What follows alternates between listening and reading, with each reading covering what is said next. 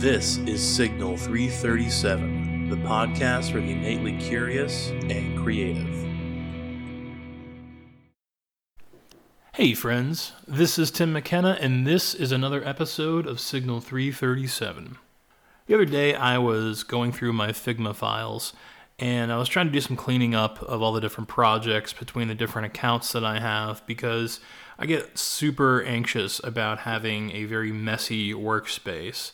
So I was going through all my accounts and just cleaning up old files and archiving stuff that no longer is applicable for anything, cleaning out the work files for school, and uh, kind of keeping my day job files all by themselves because they're a different animal. And I was going through my own personal files.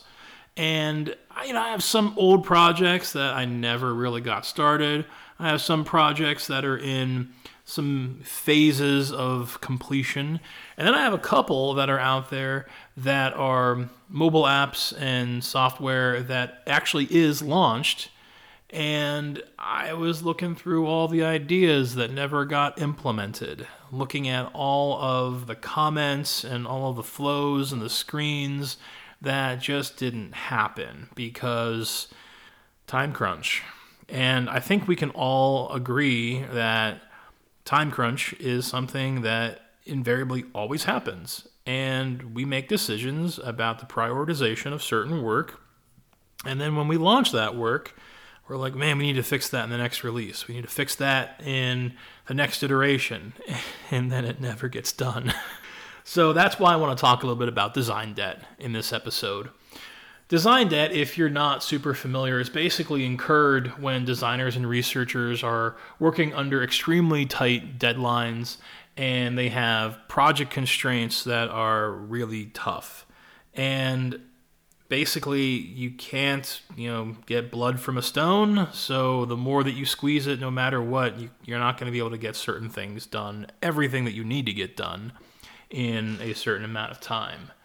And there's a couple different factors that contribute to why you might have design debt, such as everyone's favorite design by committee. Everyone is helping to design this one thing, and there's so many tropes about everyone arguing about the color of a button. Should it have rounded edges? Should it have square edges? Should you make the logo bigger? I don't like this color blue, change it. And that's very tried and true and bullshit. But design by committee is just really difficult because everyone's very subjective and that's different from a design critique where everyone is looking at things from an objective point of view and helping you to improve your work.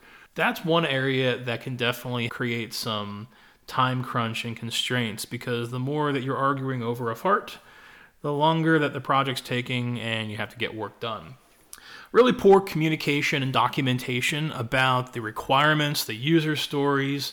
If you're missing any user research, that is also going to play a huge opportunity in creating design debt because if you haven't had any of that communication and wrote any documentation of decisions and ideas hasn't there? So you're left really wondering what did we talk about? Who decided this? So poor, ineffective communication is definitely one area that's going to affect your design work and incur more debt as well.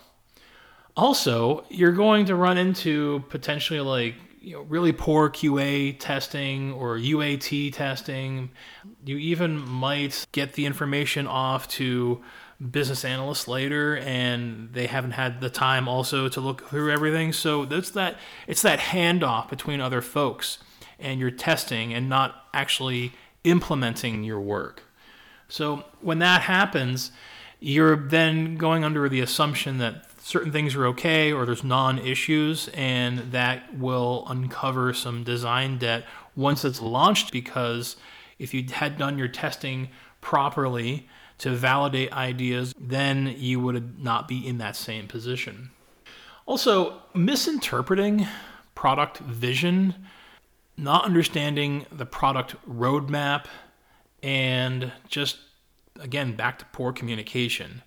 if you don't understand what the goal of your product is and you try to shoehorn in a different mindset, and this could be totally innocent or you're just re-evaluating and rethinking about how the product should work, that could happen a lot of the time too, and that also builds in design debt as well. And then lastly, one of my favorite ones is legacy code. We can't do it because we're running on Java and it won't work on these newer systems. Or one particular one is, oh, we use SharePoint because that's what we've always used. And we can't do that thing in SharePoint because SharePoint doesn't allow us to do that. Yeah, legacy code, legacy platforms, legacy systems that want you to be able to push the envelope and, and do new modern things that meet user experience needs but are harangued by technical issues such as code base and also maybe knowledge of your engineers. Those are all contributing factors that could lead to having design debt. And then what happens is that you will be designing your service, your product, and as you run into these issues, certain other constraints come up. You need to hurry and move along to get the work out into the market. And once it's out into consumer hands, those little issues that were skipped over start to rear their ugly head. And what could happen is either those issues are continually to be ignored or you will start to prioritize them and start to answering them. And that can be tough because, especially with software development, you're creating user flows and experiences that then also need to be built out and have to have certain interaction and certain expectations on functionality and capabilities as well. Design debt is tricky. How do you solve for it? How do you make sure that you're answering those? And how do you build it into your process so that you're keeping it to a minimum and trying to mitigate it before it becomes a big hairy monster. So, just like with technical debt issues, prioritization of those issues needs to be key. You need to be able to look at what things weren't implemented and then looking at what customer feedback is coming from user experience research and be able to find where are the areas that have the most impact that you can then fix easily? Where are the areas that are going to have the most impacts that are meaningful to implement without a whole bunch of review? And where are the areas that are going to be difficult to really implement but are going to have a high impact as well? That prioritization of low effort, high impact, high effort, high impact. If you can start to prioritize your design mm-hmm. work that can help improve your product using the quadrants of high, low, great impact, low impact. If you can do that, then you can start to iterate and start to build into your next releases. If you're using user experience researchers to get customer feedback and information on how people are using your services, that can also feed your pipeline of what other areas are being uncovered that weren't addressed or what areas that are being uncovered that you weren't even aware of at all. So, hidden design debt. Now, I know that it's really easy to say that. Tim, it sounds really easy to prioritize your design work, but we have other competing drivers that say we need to work on these other other things. That can be true. But if you don't advocate for implementing these design changes and these hidden areas, what's going to happen then is that you're going to have a negative trend down with your customer experience. If you continuously prioritize short term win type of things, what's going to happen is your longtime users are going to start to trend downwards. They're going to start to think that your service is not meeting their needs. And then what happens is that a competitor comes into the market and starts to answer and starts to address those user needs that you did not have in your own service. This is where we see the cycle of applications, software, products, where they launch, they hit their stride, they're on top of the world for a little bit, and then they start to decline. if you can always prioritize your users' needs in your product, you're going to have much longer term success than chasing short term, quick fix monetary issues that is only going to serve for a quarter or two. I'm a little biased on this because I have seen this happen a lot in my own career where we have prioritized certain technical capabilities because a particular person asked for them and it only meets their particular need. However, that person's important, we need to make them happy.